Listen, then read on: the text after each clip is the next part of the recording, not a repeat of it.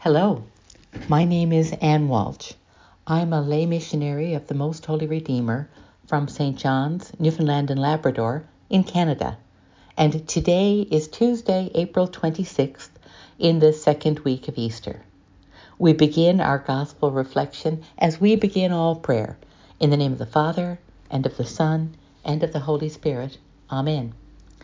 Today's gospel is taken from the Gospel of St. John, chapter 3, verses 7 to 15. Jesus said, Do not be astonished that I said to you, You must be born from above. The wind blows where it chooses, and you hear the sound of it, but you do not know where it comes from or where it goes. So it is with everyone who is born of the Spirit. Nicodemus said to him, How can these things be? Jesus answered him, Are you a teacher of Israel? and yet you do not understand these things? Very truly, I tell you, we speak of what we know and testify to what we have seen. Yet you do not receive our testimony. If I have told you about earthly things and you do not believe, how can you believe if I tell you about heavenly things? No one has ascended into heaven except the one who descended from heaven, the Son of Man. And just as Moses lifted up the serpent in the wilderness, so must the Son of Man be lifted up, that whoever believes in him may have eternal life. The Gospel of the Lord. The early followers of Christ, they call themselves the Way, had a really difficult choice to make in their day either live like the world or live like Jesus. They chose Jesus. And you and I face the same choice every day that our ancestors in faith made. It's not an easy choice to make, nor is it a one time deal, although we do make it once in baptism. But in order for that baptism to be real and meaningful and bear fruit in our lives and in the world, we have to renew the choice every day, at every decision point, in every moment. I don't know where I read this story or where I heard it, but there are many versions of this story going around. Here's the version that I'd like to share with you. Once upon a time, there was a very wise and holy woman. She had grown very old and seen many things in her day. She had watched the people of her village over the decades, fascinated by the way they lived, the ways in which they interacted, the times when they drew together and helped one another, and the times when they let gossip and grudges shatter their bonds. She was often called upon to bring peace between feuding families and to settle disputes about land and other things. The wise woman had also learned a great deal from Mother Nature over her long decades of life. She knew when to sow her potatoes and when to plant onions, and she knew when to harvest them. She could sense snow on the wind and knew when to bring her sheep in from the far pasture.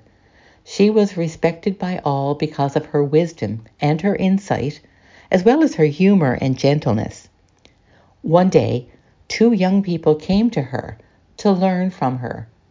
We want to follow you, for you know how to bring peace to the people of our community and to settle disputes in such a way that people go away happy, with friendships restored.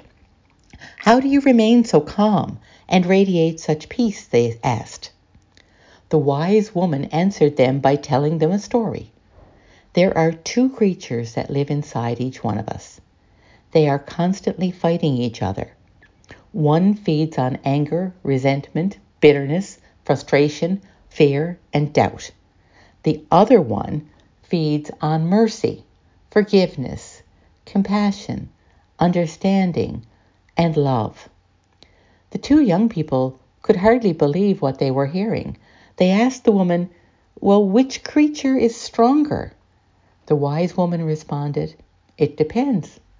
It depends on the one you feed.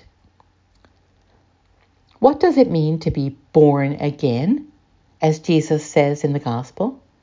Christians would say that this is a direct reference to baptism, to being born again in the life giving waters of baptism. That is certainly true.